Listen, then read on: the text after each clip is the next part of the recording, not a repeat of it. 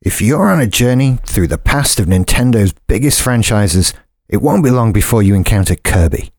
For a character that you can't help but feel was created last thing on a Friday, he's actually been around long enough to have graduated university and begun to be worn down by the realities of life. Epic Yarn is the 10th Kirby game, and my second, my first being Planet Robobot on the 3DS. Right away, I identified Kirby as low stress gaming, and Epic Yarn is no exception. I haven't yet worked out if it's aimed at children or adults who've had a bad day. It's almost ASMR in game form. The gentle piano music lulls you to sleep, and the calming pastel colours of the cloth style backgrounds give you happy dreams once you've dropped off. If it is aimed at children, I can't help but feel like Nintendo wasted their time. It's too beautiful and too tranquil for children to appreciate. Then again, maybe it could be used to sedate them. The characters are drawn as if they're made out of different coloured string. Instead of being a pink blob, Kirby is a pink loop of yarn. This means a big difference in playstyle from the usual Kirby eating enemies system that most people will be used to. Rather than eating enemies, Kirby unravels them, and can then throw them at other enemies, or the occasional obstacle. All that adds to the calming nature of the game.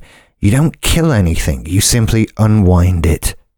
Beyond that, you can't really die either.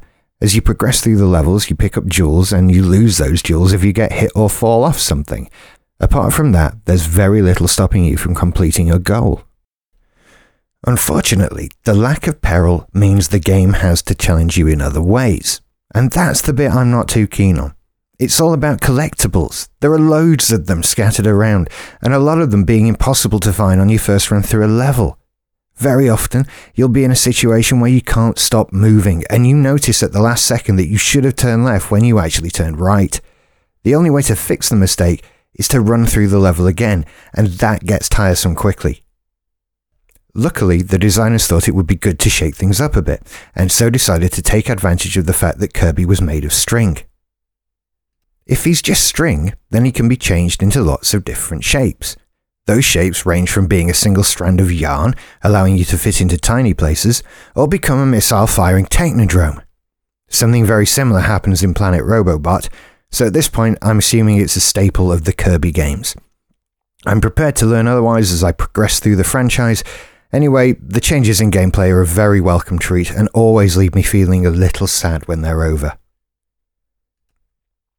There are lots of fun gameplay mechanics that make the most of the yarn and cloth construction of the game world. All of the backgrounds are made of cloth and sometimes have little holes in that allow Kirby to travel behind the background of the game. It's another nice thing that Nintendo put in there. Backgrounds can sometimes be messed with by pulling zips and buttons. It may well remind you of Yoshi's Woolly World on the Wii U and 3DS. Now, the only link I can find between the two games is the Wikipedia saying that Yoshi's Woolly World is a spiritual successor to Epic Yarn. That feels more like something a fanboy would put on there, not something Nintendo would actually say. There is one gameplay mechanic that I won't be trying out. It seems Kirby has an apartment, and I can decorate it with all the collectibles I find in the game. Apparently, this unlocks further levels and challenges, but I'll never know because I'm not going to spend my time decorating a computer game apartment. Unless it's The Sims or Animal Crossing. Okay, so I'm just not decorating Kirby's apartment. That said, as much as I'm complaining, it isn't exactly a bad thing that they've tried to make the game as big as they can. It does give brilliant value for money.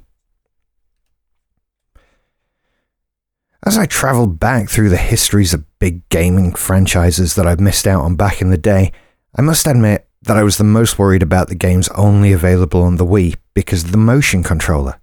I still don't know how I feel about that thing. I do think it was a good idea, I just miss regular controls. Epic Yarn lets you off all the complicated Wii controls and works using the Wiimote in a sideways configuration, just like a classic NES controller. To be fair, Games as complicated as Epic Yarn don't need all that many buttons, and would have been ruined had Nintendo tried to cram in unnecessary motion controls. It never occurred to me that this was an option. I'll just add it to the list of reasons why I feel I was cheated out of the Wii, and that's a whole other article right there. Overall, Kirby's Epic Yarn is a cracking little game, albeit a little unchallenging. Making the game harder than it is might well have ruined the experience for adults and children alike. If you have a Wii and haven't played it yet, I do recommend picking up a copy. You'll have to get a pre owned one, but I'm seeing them go for around £10, which, while it isn't cheap, is really not all that bad considering the prices some old games go for. If you don't have a Wii, add it to the list of reasons you have for getting one. Eh, you can get a pre owned Wii for less than £20 now, so I might go as far as to say Epic Yarn is actually worth the price of the console too. Actually, you'd be getting both the game and the console for less than £30, so I'd say it's worth buying a Wii just to play this one game. And that's before you remember you can also get Super Mario Galaxies and many other games that justify the Wii all on their own. I might never play Epic Yarn again, but I'm very glad that I did.